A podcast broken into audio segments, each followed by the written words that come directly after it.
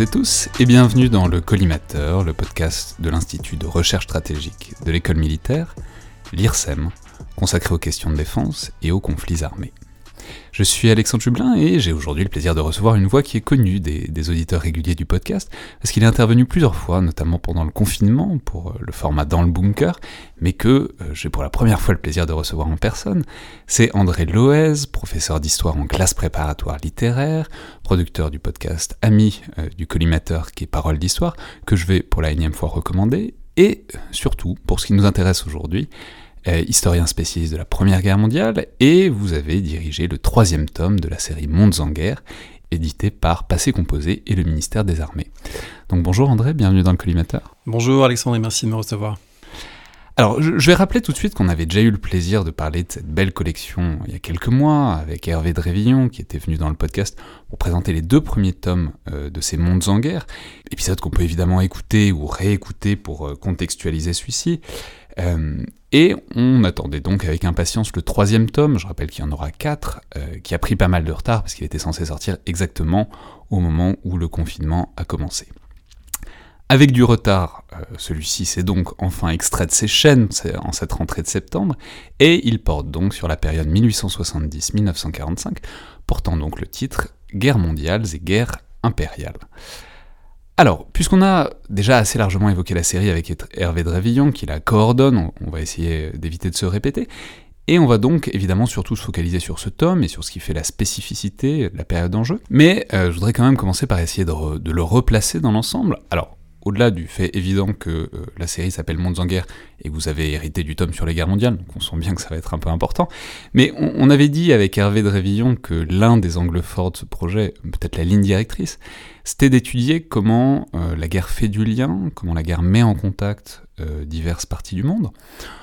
Or, si on fait le bilan, ce tome en fait est le premier des trois où les connexions à l'échelle du monde sont plus ou moins finies, ou en tout cas il n'y a plus de parties du monde dont les Européens ignorent complètement euh, l'existence. Alors évidemment c'est une mondialisation qui est très inachevée, c'est des mondes qui sont très différents, qui sont encore isolés, mais ils sont plus hermétiques, ils, ne s'ignorent plus en, général.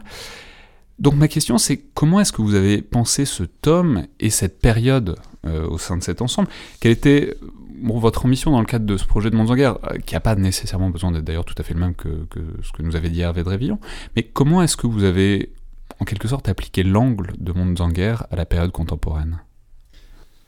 Alors c'est une question pas évidente parce que c'est un projet euh, qui a plusieurs années maintenant et euh, qui a été fait largement en, parallèle. C'est-à-dire que euh, j'ai pas eu les deux premiers tomes entre les mains au moment où le troisième a été lancé. Donc les trois équipes ont travaillé finalement un petit peu en même temps avec un calendrier de parution un petit peu décalé. Et du coup, je pense qu'on a aussi pensé nos objets différemment et pensé nos périodes différemment. Et ce qui est vrai, c'est que la période 1870-1945, en gros, hein, après les, les, bornes sont un peu plus larges que ça, mais euh, l'essentiel, c'est fin 19e et euh, première moitié du 20e siècle dans le tome que j'ai dirigé. Et cette période-là, il est vrai que c'est une période euh, qui n'a pas les mêmes caractéristiques du point de vue de la, mondialisation guerrière que l'âge classique de la guerre, le, volume 2 qu'a dirigé Hervé de Révillon, dans la mesure où les connexions sont faites, mais ça débouche aussi sur quelque chose de très asymétrique, de très inégal. ces mondes en guerre de la fin du 19e et du début du 20e siècle, ce sont les mondes dominés par des grandes puissances. Et ces grandes puissances, c'est les grandes puissances de l'Europe, des États-Unis et du Japon principalement, qui euh, sont devenus des grandes puissances militaires et qui ont rompu les équilibres plus instables qui pouvaient exister entre euh, eh euh, des espaces différents. L'Inde, l'Inde ou la Chine étaient des grandes puissances militaires à l'époque moderne elles ne le sont plus, ou plus tout à fait, euh, à l'époque euh, dont je me suis occupé. Euh, ce qui fait que c'est à la fois un monde qui est plus unifié, mais qui est plus unifié parce qu'il est davantage soumis à des mêmes types de grandes puissances qui ont développé le même type d'armée, le même type d'armement, le même type de capacité de projection, etc. donc c'est un peu paradoxal parce que d'une certaine manière, il y, a un, équilibre qui s'est fait différemment à la fin du 19e siècle, au détriment d'un certain nombre d'espaces qui maintenant ne sont plus des puissances militaires capables de résister aux très grandes puissances qui se sont affirmés. Alors tout ça, c'est donc le, cadre très général du livre. C'est aussi toute la difficulté d'en faire une émission, parce qu'évidemment, on va pas raconter les deux guerres mondiales et, tout ce qu'il y a autour euh, en une heure. D'autant qu'il y a la volonté vraiment dans, dans ce tome d'en parler d'une manière vraiment c'est-à-dire de parler d'une période qui est incroyablement diverse et de manière très transversale. Donc évidemment, on va s'arrêter sur certains points, et ça ne restera pour autant que l'écume euh, de la masse très riche euh, qu'est ce livre. Mais j'aimerais quand même juste parler un peu de la période et de la manière dont elle a été choisie ou pensée, puisque c'est pas forcément les bornes dont, on a l'habitude. D'abord parce que sa taille très large, si on part du principe que le, pivot, disons, de cet ouvrage, c'est les deux guerres mondiales, ça commence en 1870, euh, ce qui permet d'abord de les contextualiser dans la profondeur, et ça implique donc qu'il y a quelque chose qui se forme dès 1870, qui culmine dans ces deux grands événements que sont les guerres mondiales. Mais je, vais aussi préciser que ça permet de les dénaturaliser un peu, puisque euh, justement en prenant large, en fétichisant pas ces dates, et par exemple vous soulignez très bien que pour d'autres espaces que l'Europe occidentale, les dates de 14-18 et de 39-45 qui sont devenues complètement réflexes pour euh, nous autres Européens, sont pas forcément les plus adéquates pour euh, décrire euh, ces deux événements-là. Donc, bon, ma question plus générale, c'est quelle unité temporelle vous avez vue dans cette période? C'est-à-dire, quelle est la cohérence? Qu'est-ce qui commence vers 1870 et qui finit vers 1945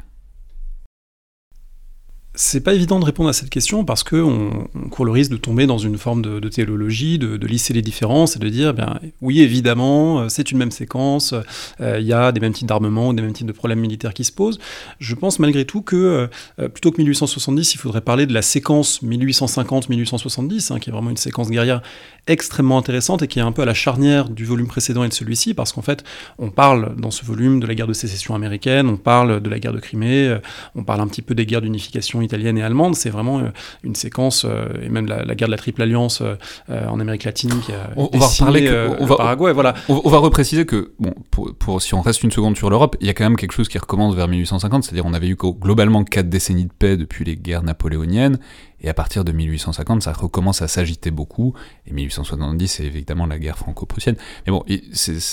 la séquence, disons, guerrière, elle commence au milieu du 19e siècle, quoi. Et cette séquence guerrière, effectivement, euh, je pense qu'elle marque un tournant, et bon, je suis pas du tout le seul à le penser, qu'elle marque un tournant euh, du point de vue de, de, la manière dont on mène la guerre, et d'une certaine manière, Moltke, qui dirige euh, l'état-major allemand en 1870, n'est plus tout à fait le contemporain de Napoléon. il s'est joué quelque chose dans ces décennies qui, qui n'est pas total, évidemment, qui n'est pas définitif. On charge encore les canons par la gueule, on a encore une cavalerie qui joue un rôle, mais un rôle de moins en moins grand quand même sur le champ de bataille, et puis le train a fait son apparition pour transporter les troupes, et puis la photo a fait son apparition pour euh,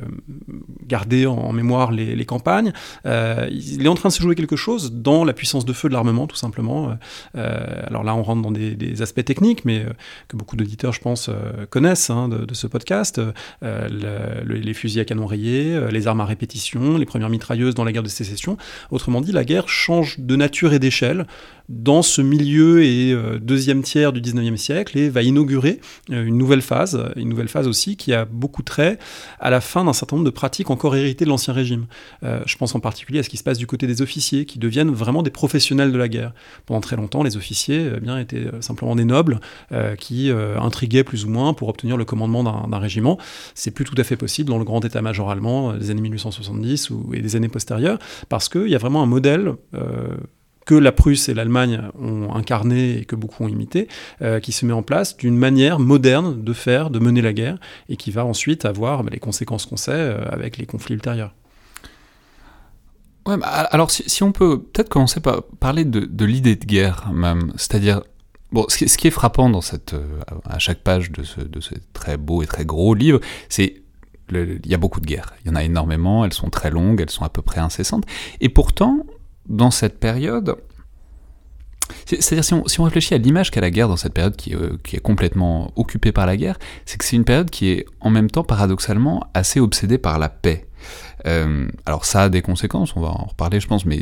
de fait par exemple dans l'humanisation de la guerre, dans le fait qu'on commence à définir des pratiques euh, à, peu près humaines si ce n'est humanitaires.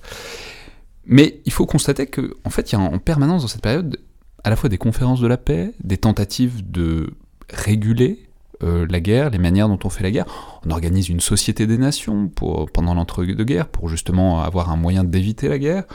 On, on, invente des mécanismes de régulation des conflits. On interdit même la guerre en 1928 par ce qu'on appelle le pacte Briand-Kellogg. Et pourtant, ça reste quand même euh, la période où on trouve les deux guerres mondiales et certains des massacres de masse les plus terrifiants euh, de l'histoire, en tout cas documentés. Alors oui, ce paradoxe, bah, il, se, génère, hein. c'est-à-dire qu'effectivement, les, extrêmes de la guerre qui ont lieu euh, provoquent en réaction aussi une recherche de la paix, une recherche de l'encadrement par le droit. Euh, une chose sur laquelle on insiste dans le livre, c'est que euh, il serait faux de dire que ces guerres mondiales en particulier constitueraient des paroxysmes jamais vus, en particulier ce qu'on dit souvent sur l'abolition de la frontière entre les militaires et les civils. La Première Guerre mondiale marque en fait cette abolition de frontières. On garde énormément de conflits à travers l'histoire. On peut la trouver durant la guerre du Péloponnèse, on peut la trouver durant la guerre de 30 ans, on va trouver des populations soumises aux violences de guerre, aux violences des, des soudards qui pillent des villages, c'est quelque chose de très récurrent en lien avec l'activité guerrière. Ce qui change peut-être dans la période qui nous intéresse, bah, c'est que ce mouvement de la modernité guerrière, il génère aussi euh, sa propre tentative d'encadrement, il génère aussi euh, une société euh, internationale qui se préoccupe des effets de la guerre sur ce qu'on appelle à l'époque la civilisation, sur les nations civilisées qui cherchent à encadrer la guerre par le droit davantage, et donc le paradoxe est que effectivement on a les plus grands déchaînements de violence au moment même où on tente de les juguler, où on tente de les réfléchir, où des juristes se penchent sur euh, les codes, à la fois le, le in bello, la guerre euh, qui peut être régie par le droit dans le traitement des prisonniers, dans le traitement des blessés, etc. Et puis la guerre comme instrument des relations internationales, au fur et à mesure qu'elle devient de plus en plus destructrice par les moyens modernes de destruction, eh bien on, cherche davantage à l'encadrer. Et il me semble qu'il y a quelque chose qui se joue aussi, qui explique finalement cette préoccupation de la paix tendanciellement plus grande hein, qu'aux périodes précédentes, c'est un fait sociologique. Euh, dans, le long 19e siècle en Europe, c'est la période où les nobles ont perdu leur position éminente dans la plupart des États, euh, qui les ont gardés. Hein. Euh, en Prusse, c'est encore vrai jusqu'à la Première Guerre mondiale, en gros. en France, ça s'arrête beaucoup plus tôt, mais donc suivant les chronologies, évidemment, ça va être plus ou moins fort. Et traditionnellement, les noblesses ont été les dépositaires des valeurs militaires et ont été aussi les grands commanditaires d'un certain nombre d'œuvres, euh, commanditaires ou auteurs même d'un certain nombre d'œuvres qui glorifient la guerre. Donc la glorification de la guerre ne disparaît pas durant la période. On va toujours trouver des gens qui sont fascinés par la guerre. On va trouver Hans Junger qui euh, adore la guerre, qui adore la sensation d'être un chasseur à l'affût. Plus complexe par certains moments, mais malgré tout, ces récits de la Première Guerre mondiale, ils témoignent de l'exaltation qui peut encore être celle d'un certain nombre de personnages qui voient dans la guerre le moment suprême d'affirmation de l'individu, le moment euh, qui teste le caractère euh, du guerrier qui est engagé. Euh, mais la nouveauté, c'est que ces individus et leur place sociologique sont en train de changer parce que la guerre devient plus démocratique. Elle la devient parce que, de fait, les armées de conscription hérité de la Révolution française et de conceptions même antérieures, mais en tout cas euh, vont connaître un enracinement euh, législatif, euh, un enracinement institutionnel de plus en plus fort, et donc de fait elles deviennent plus démocratiques. Et puis également les producteurs culturels, eh bien, sont moins liés à ces élites nobiliaires qui encore une fois avaient la, la guerre pour raison d'être pendant très longtemps dans le cadre européen. Et du coup on entend d'autres discours sur la guerre, y compris des discours de déploration, de dénonciation, des discours sur l'absurdité de la guerre. sans doute il y a des gens qui trouvaient que les guerres étaient absurdes auparavant, ils étaient à mon avis moins nombreux à pouvoir l'exprimer et surtout moins nombreux à voir leurs œuvres commandées pour exprimer cela. Oui, mais c'est une sorte de, période où on voit aussi les apories du pacifisme et euh, d'un pacifisme fétichisé dans une certaine mesure. Enfin, c'est ce, qu'on que j'évoquais à l'instant avec le pacte Briand-Kellogg, c'est-à-dire c'est l'idée qu'on interdit la guerre, mais on l'interdit théoriquement, il n'y a pas de moyen d'empêcher les gens qui veulent faire la guerre de faire la guerre. C'est-à-dire c'est toute cette période qui est extrêmement intéressante de l'entre-deux-guerres, c'est où on cherche à ne plus jamais ça, évidemment, on connaît la phrase, mais en même temps ça revient quand même euh, de manière, euh, enfin, le, le, retour du refoulé quoi. Oui, le retour du refoulé, et puis toute la question, au fond, du retour d'expérience, qui est euh, là aussi un, des thèmes euh, que je trouve le, plus fascinant dans les guerres contemporaines. Et d'ailleurs,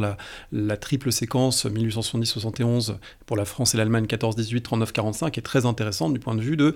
qu'est-ce qu'un qu'est-ce qu'un état-major, mais aussi qu'est-ce qu'une société, qu'est-ce que des dirigeants politiques apprennent d'une guerre par rapport à la précédente. Et en général, on apprend euh, bah, qu'on va chercher à imiter le modèle adverse, ou qu'on va chercher soit à gagner la suivante, soit à éviter la suivante. Et effectivement, les années 1920 sont cette période où l'une des leçons qui a été tirée, c'est que on veut éviter euh, à tout prix, en tout cas une majorité de gens veulent éviter à tout prix les, boucheries de la Première Guerre mondiale, mais sans forcément tirer les leçons stratégiques, les leçons diplomatiques euh, euh, qui s'imposeraient, et du coup se réfugient dans des solutions qui ne sont pas adaptées ou dans des, dans des contradictions qui sont difficiles à démêler. on ne veut pas qu'il y ait de guerre qui reviennent, mais est-ce qu'on est prêt à avoir les budgets militaires capables de dissuader les adversaires de faire la guerre un jour? Donc là, il y a toute une série de contradictions qui ont été très bien travaillée, notamment par Jean-Baptiste Durosel, par beaucoup d'historiens de, l'entre-deux-guerres français, qui sont fascinantes hein, dans ce rapport à la guerre, vu à la fois comme une, menace à éviter, sans d'ailleurs forcément être pacifiste, parce que tout le monde n'est pas pacifiste qui ne veut pas la guerre. C'est pas que les militants pacifistes, c'est aussi tout simplement beaucoup de gens qui ont eu l'expérience de la Première Guerre mondiale et qui souhaiteraient qu'elle n'arrive plus. Et puis la difficulté à mettre ça en acte et à bâtir ensuite une stratégie militaire et une politique diplomatique cohérente par rapport à cette exigence. Alors, si on entre maintenant un peu peut-être dans les formes de la guerre, alors vous avez déjà commencé à les évoquer, mais faut, faut peut-être expliquer justement pourquoi ces guerres sont si terrifiantes, si meurtrières, pourquoi on les envisage avec moins de sérénité et qu'on veut absolument y mettre fin d'une manière ou d'une autre. C'est aussi parce qu'elles sont terrifiantes, elles, sont, elles deviennent terrifiantes. Alors la guerre a toujours été une horreur, mais elles deviennent terrifiantes par euh, leur forme, par leurs outils. Et il faut peut-être euh, parler de l'idée qu'on convoque souvent, mais qu'il faut peut-être déplier un peu maintenant, de, guerre industrielle pour euh, la période. Alors, le, constat de base que je vais peut-être vous laisser développer, c'est une augmentation colossale de la puissance de feu euh, au début, mais surtout au cours de la période, qui va des armes légères jusqu'aux gros canons enfin du début à la fin, en fait, on a l'impression que la capacité de destruction mutuelle devient, enfin, augmente de manière exponentielle, et que en fait tout ça a des conséquences euh, en cascade sur, aussi bien sur les manières qu'on a de faire la guerre, mais aussi sur les représentations dont on vient de parler euh, de la guerre qui se forge, quoi. Absolument, on est dans une période où euh, l'artillerie euh, est quelque chose qui domine euh, presque absolument le champ de bataille, ce qui est d'ailleurs vrai même dans la Seconde Guerre mondiale, qu'on a tendance à associer beaucoup, parce qu'on a tous vu beaucoup de films et de documentaires, qu'on a tendance à associer aux chars et aux avions, mais en réalité, l'artillerie reste l'arme très largement dominante qui permet de, bah, de maîtriser un, champ de bataille, d'immobiliser l'adversaire, parfois de pilonner des lignes à tel point que plus rien n'en reste, et du coup ça permet de, de mener ensuite une opération, surtout si on sait donner les, moyens de la mobilité, ce qui effectivement une des leçons tirées de la Première Guerre mondiale et qui, qui va s'appliquer dans la Seconde. Mais... mais alors, faut peut-être dire juste un mot de la grande invention du tout début de la période qui explique en fait toute cette augmentation de la puissance de feu. C'est en fait il y a un changement dans la poudre à canon très simplement au milieu du 19e siècle, qui en fait a un nombre de... en fait, on abandonne la poudre noire qu'on avait depuis le 15e Voilà, la, poudre sans fumée, la poudre sans fumée, quatre fois plus puissante, euh, qui, qui, permet d'avoir des trajectoires de visée aussi beaucoup plus précises, euh, beaucoup plus euh, lointaines, une capacité explosive beaucoup plus grande. Alors, c'est pas vraiment ma, partie, l'aspect technique de l'artillerie, mais c'est expliqué dans le livre par Yves Le Maner notamment. et c'est quelque chose qui effectivement bouleverse totalement, mais met du temps aussi à bouleverser les conceptions parce que euh, longtemps un certain nombre de chefs militaires veulent croire que euh, l'élan moral suffira finalement à contrebalancer cette puissance de feu nouvelle. Mais, juste, on n'y pense pas parce que c'est un truc, mais en fait on y pense quand on voit, quand on étudie un peu la période La, la notion de poudre sans fumée change tout. D'abord par sa puissance, mais aussi simplement parce que ça veut dire qu'il n'y a plus de fumée. Et à partir du moment où il n'y a plus de fumée, ça change toute la pratique de la guerre, parce que ça veut dire qu'on peut voir ce qu'on fait et on peut voir son ennemi. Et de là... on peut voir et on, ne peut pas voir en même temps, parce que euh, l'allongement des tirs euh, rend aussi le champ de bataille euh, presque invisible, imperceptible. C'est plus ce champ de bataille où se mêlent des masses d'hommes plus ou moins tourbillonnantes quand il y a des charges de cavalerie, etc. C'est aussi ce champ de bataille vidé. Vidé parce que l'artillerie, avec une plus grande portée, permet finalement de frapper depuis une position invisible, depuis une position de contre-batterie, derrière une pente. Et du coup, c'est un paradoxe. Effectivement, il n'y a plus la fumée qui enveloppe les tirs, qui cache les mouvements des, individus et des unités, mais c'est aussi ce champ de bataille, paradoxalement, presque vide à certains moments en raison de la distance euh, et la puissance de feu. Donc effectivement, tout change. Tout change et un des aspects euh, presque poignants de la période, c'est la difficulté qu'on a à le mesurer et à le traduire en pratique militaire et en pratique euh, tactique efficace, puisque tout change, mais on n'en a pas immédiatement conscience aux échelons supérieurs. Et là, on trouve cette question du retour d'expérience, du fait que eh bien, on a passé l'année 1915, par exemple, à envoyer des hommes sur des défenses extrêmement redoutables, avec cette fameuse idée du grignotage du général Joffre. Euh, alors que précisément c'était quelque chose qui n'aurait plus dû être pensable dans les conditions de la guerre. Mais précisons-le parce que c'est un truc auquel on ne pense pas forcément évidemment, mais en fait la conséquence de cette augmentation de la puissance de feu, donc les balles, l'allongement des portées, la mitraillette aussi, enfin les mitrailleuses, en fait, ça, ça revient, ça,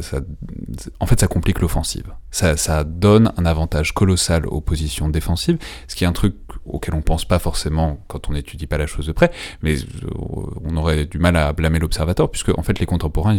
n'y ont pas pensé non plus et l'ont découvert en quelque sorte à la dure pendant la Première Guerre mondiale. Tout à fait, la Première Guerre mondiale, c'est le triomphe absolu de la défensive, à la fois parce que la défensive a plus de moyens plus évidents pour bloquer effectivement une avance, parce que des hommes qui sortent de leur tranchée pour courir à travers le no man's land, eh bien, ils s'exposent à des tirs, ils s'exposent à être fauchés par les mitrailleuses, à être bloqués par les barbelés, autre invention de la période extraordinairement économique à déployer. Hein. c'est vraiment du fil de fer euh, qu'on utilise pour euh, gérer du bétail au départ. Eh bien, euh, si on le déploie en grande quantité sur un front, ça bloque des fantassins. et pour le détruire, il faut le pilonner avec des quantités d'obus absolument invraisemblables. Et du coup, le premier élément, c'est celui-là, c'est cette supériorité de la défensive, mais aussi pour une autre raison, et qui en fait résume le paradoxe de la Grande Guerre de manière très simple au fond, c'est que si on veut gagner une bataille dans la Grande Guerre, il faut avoir une puissance de feu supérieure à l'adversaire. Il faut littéralement l'écraser, comme ont tenté de le faire les Allemands à Verdun le 21 février 1916, comme ont tenté de le faire les Britanniques sur la Somme le 1er juillet 1916, c'est-à-dire un déluge de feu sur les lignes adverses. Petit problème, lorsqu'on fait ça,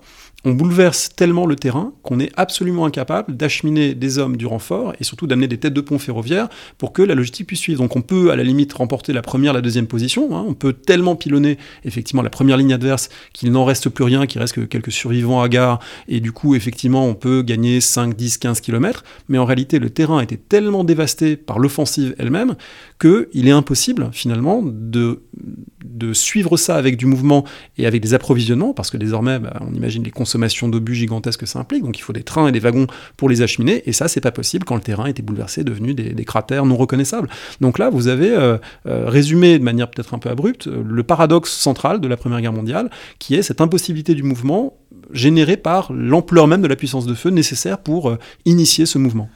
Alors, ce qui est très intéressant aussi, et alors c'est facile de se moquer aujourd'hui des, stratèges de l'époque, euh, puisqu'on on a l'avantage de la perspective, mais c'est que et c'est très bien souligné dans l'ouvrage, pas grand monde ne l'a vu, ce changement même essentiel de la manière dont la guerre va être menée, alors que en fait, et ça nous permet peut-être de sortir un peu des théâtres européens et des guerres mondiales dont on va évidemment parler, mais l'avantage de cet ouvrage c'est qu'il décentre tout ça, en fait il y avait des guerres, notamment à la fin du 19e siècle, la guerre russo-japonaise, etc., où on, on pouvait déjà sentir un peu ce frémissement, et pour autant, et c'est peut-être là aussi que la mondialisation est incomplète, pour autant on a l'impression que en Europe on n'a pas saisi ce qui pouvait se passer ailleurs et on n'a pas réussi à incorporer ce qui se passait dans d'autres parties du monde, pourtant dans une guerre qui en fait, dont les outils allaient devenir assez unifiés. On a essayé de le faire. Il y a eu euh, beaucoup d'envoyés militaires, euh, d'attachés militaires qui ont observé, en particulier la guerre russo-japonaise. Elle a été euh, regardée de, très près. Tout à fait, 1904-1905, c'était regardé de très près. D'autant que il y a quelque chose qui avait beaucoup choqué les contemporains. C'est, comme on disait à l'époque, la race jaune l'avait emporté sur l'homme blanc pour la première fois. Donc c'était quelque chose qui, pour les contemporains, était, était stupéfiant. Donc beaucoup de gens ont cherché à comprendre ce qui s'était passé, mais en général, on en tiré les mauvaises leçons et en particulier, ont été impressionnés par ce qu'ils attribuaient justement euh, euh, une sorte de fanatisme atavique des Japonais capables de se lancer à l'assaut euh, des tranchées russes à Port Arthur, et du coup n'ont pas vu, effectivement, n'ont pas été capables de traduire ensuite en directive claire eh bien, les, nouveautés tactiques, les nouveautés techniques de cette guerre, et donc l'apprentissage, il, a il a été très coûteux, très douloureux, d'autant que cet apprentissage est lui-même compliqué par le fait qu'au cours de la Première Guerre mondiale, les conditions changent. Si vous regardez l'aspect des armées, c'est une banalité, mais l'aspect des armées en 1914 et en 1918, ça n'a strictement rien à voir. Le pantalon rouge garance d'un côté, pas de casque, et euh, des canons finalement de campagne euh, d'artillerie légère euh, qui sont encore modestement efficaces. Et en 1918, on a des armées qui misent sur l'artillerie lourde avec des fantassins qui portent certains des armes semi-automatiques, accompagnés par des chars d'assaut et par des avions, avec une, véritable capacité tridimensionnelle à mener la guerre sur, sur les airs et sur terre en même temps. donc là, on a eu un, un saut de nature dans la manière de concevoir la guerre qui a été très difficile du point de vue de l'apprentissage, et très difficile évidemment pour les hommes qui euh, l'ont vécu et qui en sont morts, mais euh, qui est euh, très spectaculaire. C'est intéressant cette, cette sorte de difficulté à comprendre le sens dans lequel va aller, va aller la guerre. C'est-à-dire, souvent, bon, il y a cette donnée que, qui est bien connue pour la Première Guerre mondiale. Souvent, on lui oppose comme une sorte de contre-pied la Seconde Guerre mondiale, la Blitzkrieg allemande, etc., qui est donc la percée, une guerre de mouvement qui s'opposait à la guerre des de position de la Première Guerre mondiale. On se moque beaucoup de la ligne Maginot, etc., etc. Mais faut peut-être remettre en perspective ça aussi en rappelant que globalement, la Blitzkrieg, c'est beaucoup plus un concours de circonstances qu'une inspiration géniale, et que, encore une fois, les stratèges, et même les stratèges allemands, se trompaient, puisqu'ils s'attendaient, eux aussi, hein, plutôt à une guerre longue, à une guerre de position. Et en fait, encore une fois, tout le monde se trouve surpris par la guerre telle qu'elle se fait, plutôt que par rapport à la manière dont elle est pensée. Tout à fait. Il y a une expression d'un auteur qu'on cite à un moment dans le livre euh, que j'aime bien, euh, euh, qui parle du brouillard de la paix. on dit habituellement de fog of war, hein, l'incertitude de la guerre, etc. c'est Talbot Imlay, je crois, un chercheur canadien, qui parle du brouillard de la paix, c'est-à-dire qu'en temps de paix, c'est très dur finalement de tirer des leçons efficaces d'une guerre précédente, de savoir si ce qui s'est passé en 1918, quand les chars, par exemple, ont permis aux Alliés de l'emporter, eh bien, était un concours de circonstances ou au contraire une donnée stratégique qui allait changer les choses à tout jamais, si l'aviation allait être un simple gadget euh, décoratif ou quelque chose qui allait totalement transformer les opérations, c'est très compliqué de l'envisager et ensuite d'en tirer des leçons. Et de fait, vous l'avez dit, la Blitzkrieg, euh, ça a été très largement euh, démonté par l'historiographie, Karl-Heinz Frieser en particulier, qui a parlé du mythe de la Blitzkrieg, du fait que c'est un nom qui a été donné a posteriori à une offensive qui n'aurait pas dû aller aussi vite, qui a eu des concours de circonstances improbables pour que la campagne de France soit aussi rapide, et qui masque aussi un fait qu'on sous-estime, c'est que l'armée allemande est loin d'être le, monstre mécanique euh, qu'on envisage parfois, là aussi avec tout un imaginaire de films, de documentaires, etc., qui ont contribué. En fait, c'est une armée qui est très largement hypomobile, qui est encore euh, euh, tiré, par des chevaux, tiré par des chevaux pour l'essentiel de ses approvisionnements en 1940, 1941, 1942. Donc il faut, euh, il faut effectivement euh, voilà, euh, remettre sur le tapis ces notions qui sont devenues tellement évidentes. Je pense que c'est un, des, un peu un des défis de la période, contrairement, pour revenir un peu à la question d'avant sur finalement les, deux tomes précédents, alors il existe aussi indubitablement des clichés sur l'histoire antique. Hein, quand on pense à Sparte par exemple, il y a peu de choses qui sont aussi caricaturées que le guerrier spartiate. Mais malgré tout, je pense que les préconceptions qu'on a sur la Première Guerre mondiale, sur la Seconde Guerre mondiale, sont tellement présentes dans la culture populaire en particulier que c'est à mon avis assez utile d'adopter le regard de l'histoire, de questionner à nouveau frais un certain nombre de termes ou d'images qu'on associe à ces guerres. Euh, ça peut être euh, l'image des kamikazes également. Enfin, il y a énormément de choses qui sont devenues des clichés euh, à tel point que c'est passé dans le langage courant et on a un petit peu perdu de vue leur nature réelle ou leur raison d'être. Et un des buts qu'on s'est fixé avec les auteurs du livre, c'est justement de remettre un peu sur le tapis un certain nombre de, ces préconceptions.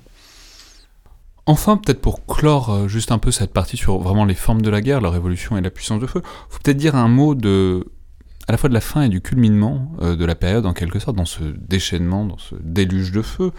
euh, qui culmine en, en, vérité au Japon, à la fin de la période, sous une forme ou sous une autre. C'est-à-dire évidemment le sommet que sont les bombes atomiques d'Hiroshima et de Nagasaki,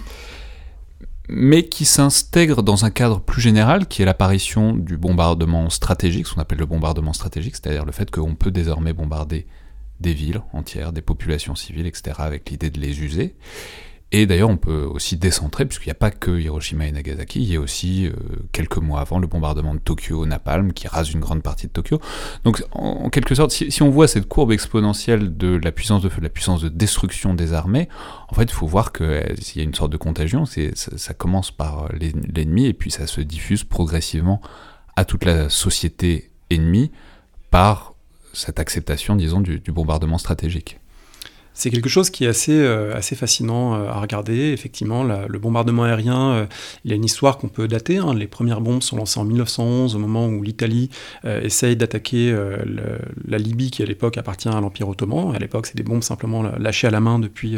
l'habitacle ouvert d'un avion. Et puis progressivement, ça va atteindre des niveaux de, raffinement, si l'on peut dire, et, des quantités de bombes emportées de plus en plus gigantesques dans les, super bombardiers, les forteresses volantes de l'armée américaine dans la Seconde Guerre mondiale, euh, avec un détour qu'il est important à mon avis de restituer pour penser cette généalogie justement, hein, de prendre des populations pour cible, pour briser leur résistance, pour briser, comme on dit à l'époque, le moral euh, des nations combattantes, etc. C'est le détour colonial. Et ça, ça a été euh, bien montré notamment par un historien Thomas Hippler qui a travaillé sur le strafing, hein, c'est-à-dire ces, ces, vols à semi-basse altitude qui visent des populations dans des pays colonisés, des populations révoltées. On sait notamment que dans la révolte syrienne à laquelle les Britanniques ont dû faire face dans les années 1920, et eh bien, euh, euh, dans la guerre du Rif aussi, hein, euh, où, les, Pétain s'est illustré à la tête des, troupes françaises dans les années 1920, et eh bien, ces techniques de bombardement aérien, de bombardement de populations civiles, de bombardement de camps, de rebelles,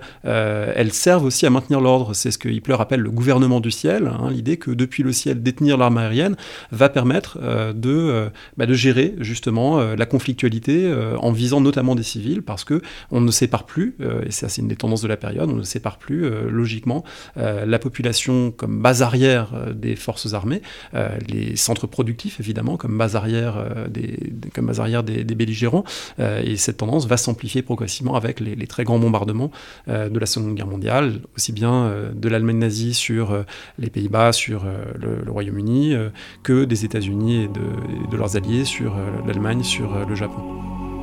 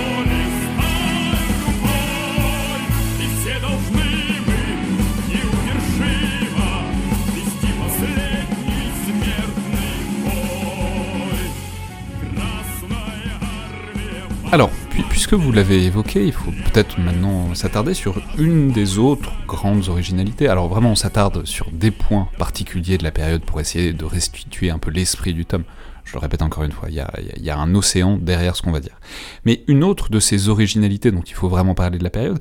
vous l'avez évoqué, c'est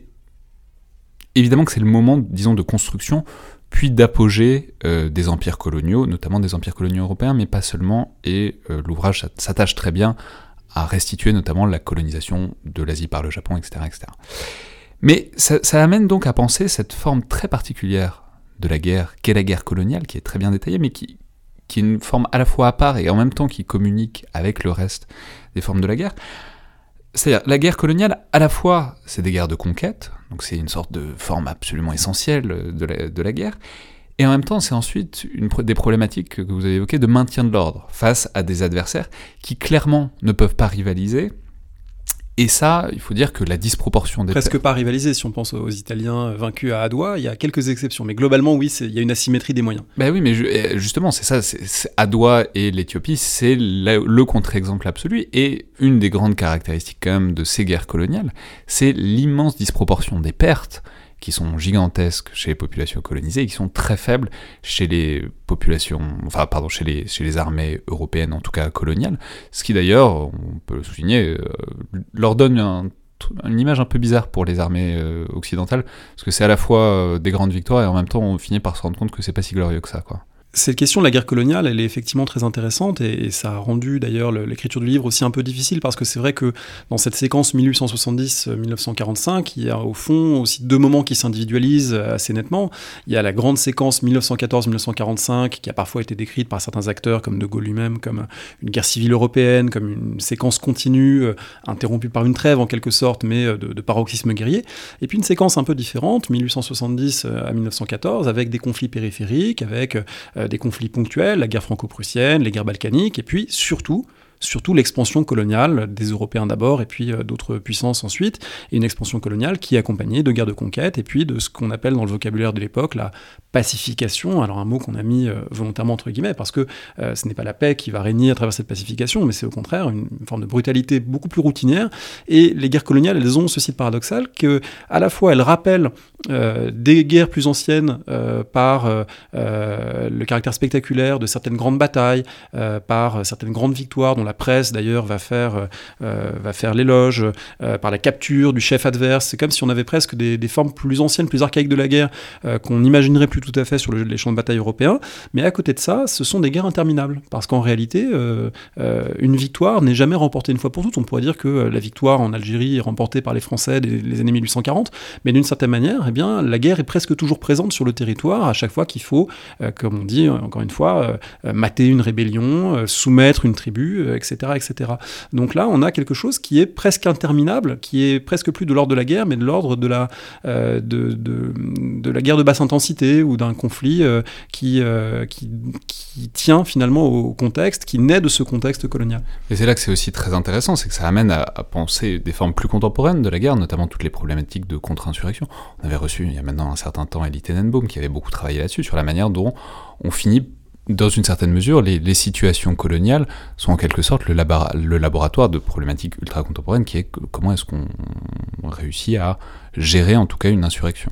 Tout à fait, et cette, notion de laboratoire, on la retrouve durant la période, on la retrouve d'ailleurs sous une autre forme, euh, puisqu'il y a aussi des correspondances qui existent, alors d'ailleurs ça a été très travaillé par l'historiographie et c'est discuté, mais des correspondances entre les excès, les extrêmes de violence dans les colonies, et puis ce qui a pu se passer en Europe lors de phases d'occupation, lors des guerres mondiales, en particulier la notion d'occupation. Euh, occuper un territoire, euh, lorsque l'Allemagne occupe la Biélorussie à partir de 1941, il y a des formes d'occupation qui ressemblent en fait aux formes d'occupation que les Européens euh, applique euh, en Afrique centrale euh, à la fin du 19e siècle, parce que c'est régner par la terreur,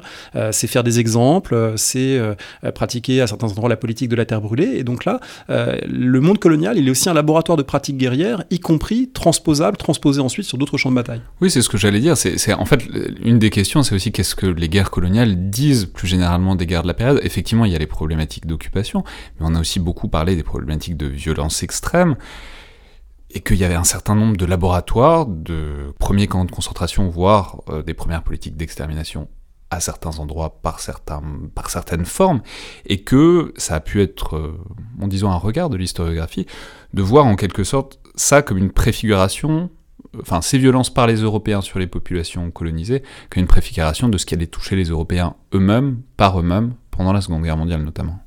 Tout à fait, je pense que c'est un, des acquis de l'historiographie des, 20 ou 30 dernières années que euh, d'essayer davantage qu'avant de penser des formes de continuité entre les sphères guerrières, entre les violences, qu'il n'y a pas d'un côté ce qui se passe dans les colonies qui est euh, lointain, euh, méconnu et qui intéresse peu, et d'ailleurs j'envoie aussi vos auditeurs au, livre, très beau livre qui vient de paraître de Daniel Folliard à la découverte Combattre, punir, photographier sur les images justement de ces guerres coloniales, qui montre à quel point les opinions européennes... On peut aussi à l'épisode de Parole d'Histoire que vous avez fait avec lui. Tout à fait, j'ai eu la, chance d'interviewer, et surtout ce livre, vraiment, je, le conseille parce qu'il est très très intéressant. Il montre à quel point les journaux étaient pleins de ces images de violence et pas du tout des choses qui sont, euh, qui sont méconnues, qui sont cachées. En une de l'illustration, on a un, chef militaire adversaire de la France décapité. Bon, on a des, des, choses extrêmement graphiques qui paraissent dans la presse. Autrement dit, c'est pas quelque chose de si séparé qu'on aurait pu euh, l'imaginer. Et, en quelque sorte, ça prépare les esprits plus, à un certain niveau. Ça peut les préparer, euh, ça peut les préparer. Et puis, ça conduit aussi les historiens peut-être à interroger différemment ces phénomènes et à abandonner peut-être euh, une manière même de quantifier, euh, une manière d'approcher les violences qu'ils ont pu longtemps avoir,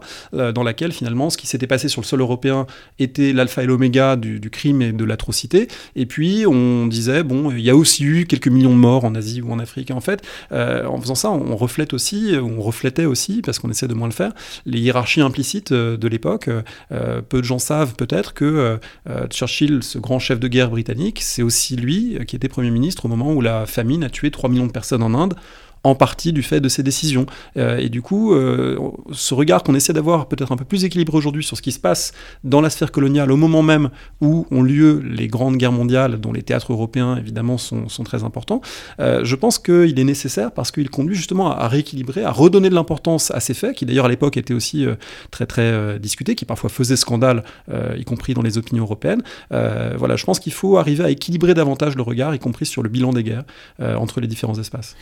Et par ailleurs, pour continuer, peut-être terminer avec cette connexion entre ce qui se passe, qui est gigantesque dans, cette colonisation, et ce qui se passe, qui est gigantesque aussi en Europe, faut préciser qu'une autre connexion, et peut-être une autre manière de, de, connecter ces mondes en guerre, c'est que évidemment que les colonies sont un immense réservoir d'hommes pour les grandes puissances européennes, pour les champs de bataille. Alors on a l'image euh, des tirailleurs africains, etc., etc. Mais soit dit en passant, c'est peut-être aussi ça qui est intéressant dans une certaine mesure, c'est que là c'est alors c'est aussi la guerre qui révèle quelque chose de la colonisation, parce que comme c'est très bien détaillé, en fait les populations colonisées ont des rôles particuliers qu'on leur assigne dans la, conduite de la guerre euh, entre Européens, en tout cas sur le théâtre européen. C'est pas c'est pas que des soldats, c'est pas une masse, c'est pas juste un réservoir, c'est un réservoir auquel on prête des, des capacités, des qualités spécifiques et qu'on veut utiliser pour ces qualités spécifiques, évidemment complètement racistes et complètement, euh, disons, en fait, qui découlent complètement de la manière dont la colonisation se passe sur place.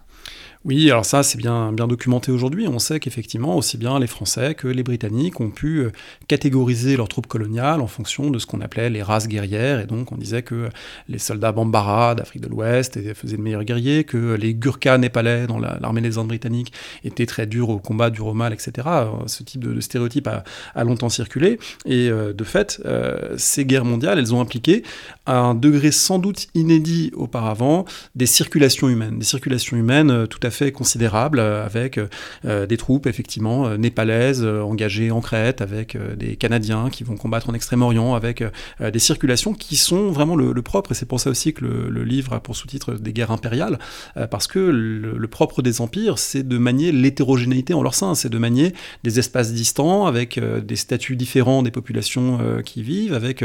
ces, disjonctions territoriales. Et ces guerres impériales, elles amènent un pays comme la Grande-Bretagne à devoir jongler effectivement, avec des effectifs, à rapatrier des hommes d'Égypte pour les envoyer euh, aux Antilles, ou encore euh, en Afrique du Sud, ou à la protection des convois vers l'Extrême-Orient, etc. Et ce théâtre euh, absolument gigantesque de la guerre, il implique des brassages considérables de populations, d'ailleurs civiles et combattantes, puisque une chose aussi dont on parle dans le livre, c'est que les marines de guerre, les marines marchandes ont été énormément mobilisées aussi. Autrement dit, il y a, une emprise de la guerre qui va bien au-delà des seuls militaires. Ce sont aussi les familles de soldats, ce sont les épouses parfois, de soldats, euh, par exemple, euh, australiens ou canadiens, qui euh, ont combattu en France, qui vont épouser des Françaises, qui vont partir ensuite. Tout ça fait des brassages humains tout à fait considérables et très intéressants à étudier, même si on n'a pas toujours toutes les sources pour aller jusqu'à l'intime, mais de plus en plus on les a, et ça donne des choses intéressantes. Alors tout ça nous amène peut-être vers un autre, une autre grande caractéristique de la période. C'est-à-dire, vous en avez déjà parlé avec la notion d'occupation, avec la notion de mobilisation, avec la notion de conscription, mais il faut peut-être convoquer, euh, disons, une notion qui est, dont on entend souvent parler, parce qu'elle est au programme du secondaire, donc tout le monde l'a entendu de près ou de loin, mais elle est souvent un peu floue, c'est évidemment la notion de guerre totale. Alors, il faut aller au-delà du mot écran qui peut revêtir plein de notions différentes, mais c'est une manière de dire que bah, en fait, elle implique toutes les sociétés d'une manière ou d'une autre. Alors peut-être commençons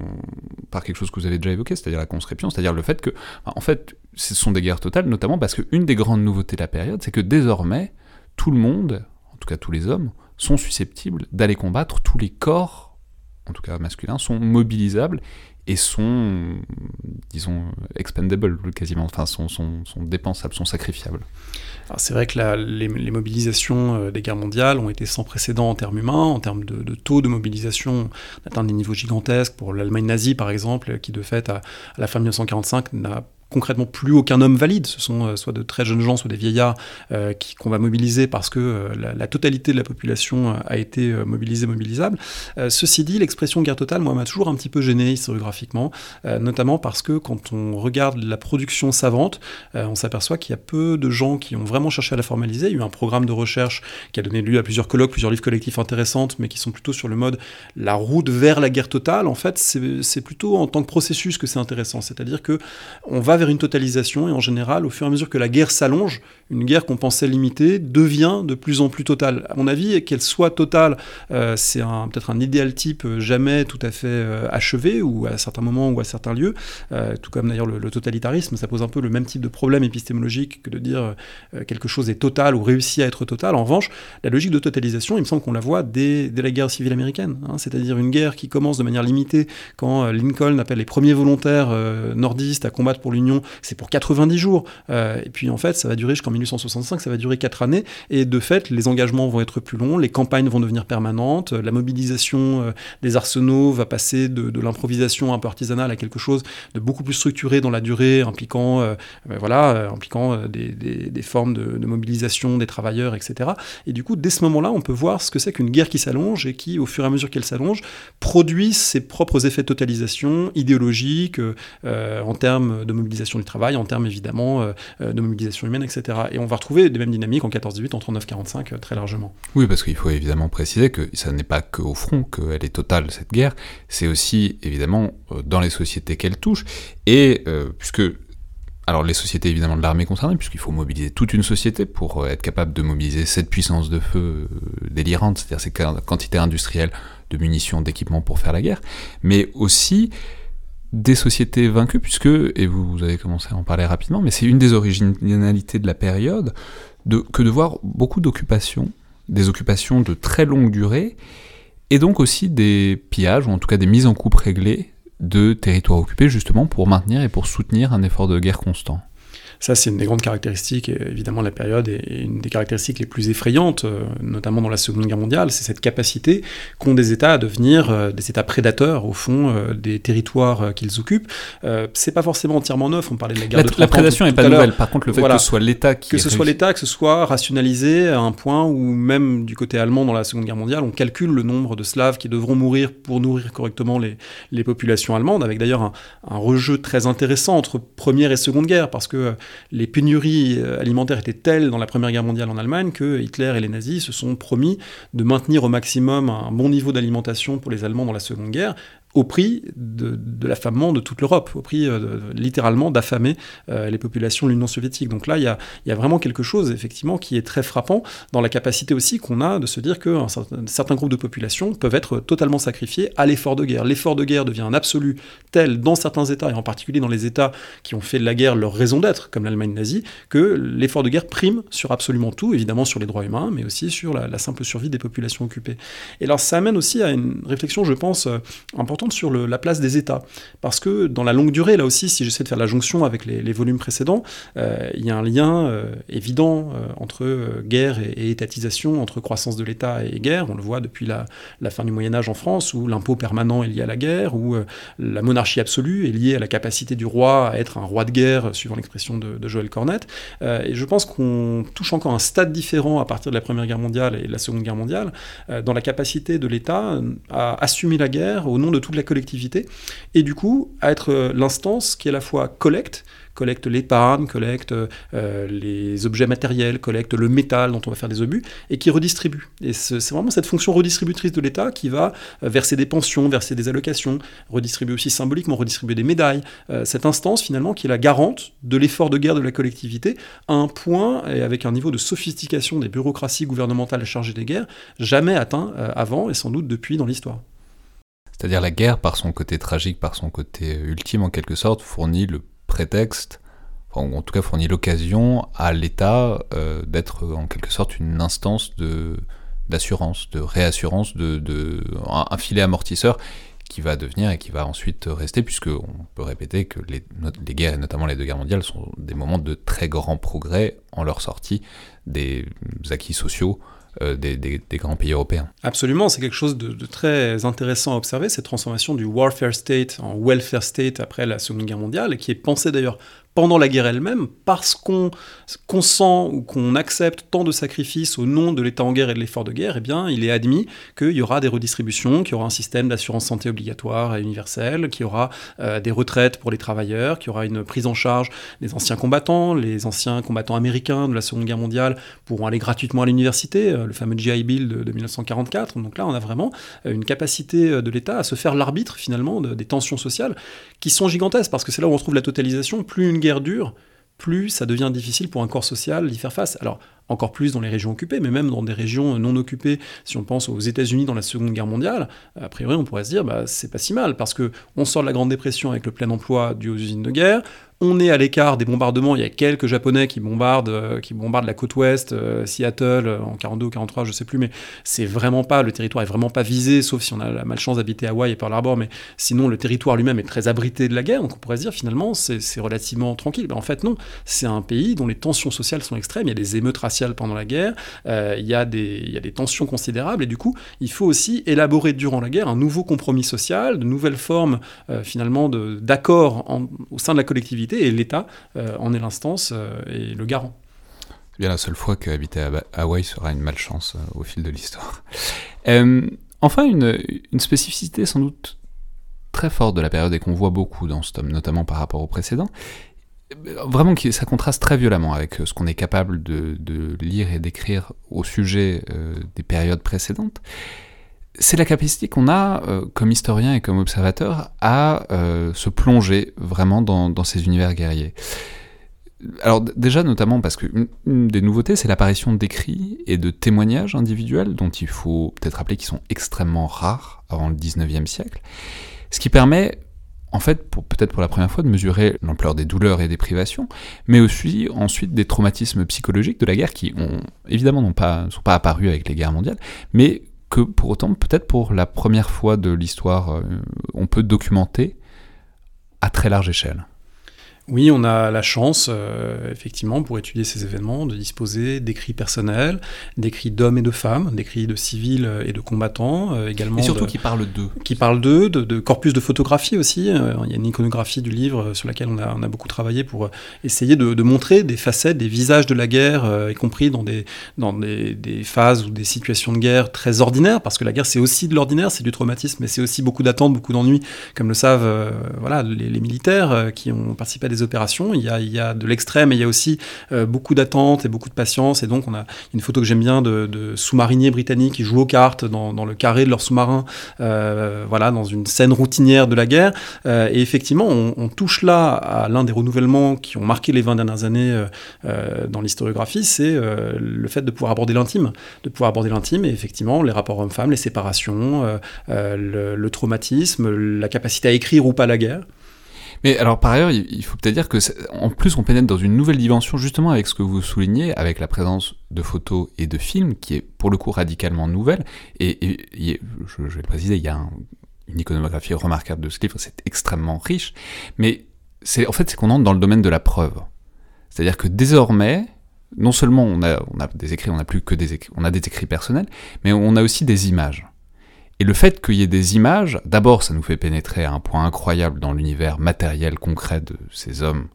et aussi ces hommes et femmes euh, à, l'arrière, de ce que ça pouvait être. Mais en plus, ça a des conséquences pour la première fois politiques, c'est-à-dire que, en quelque sorte, il y a un contrepoint, il y a une documentation sur ce qu'est vraiment la guerre, qui n'est pas seulement un témoignage qui peut être falsifié, qui peut être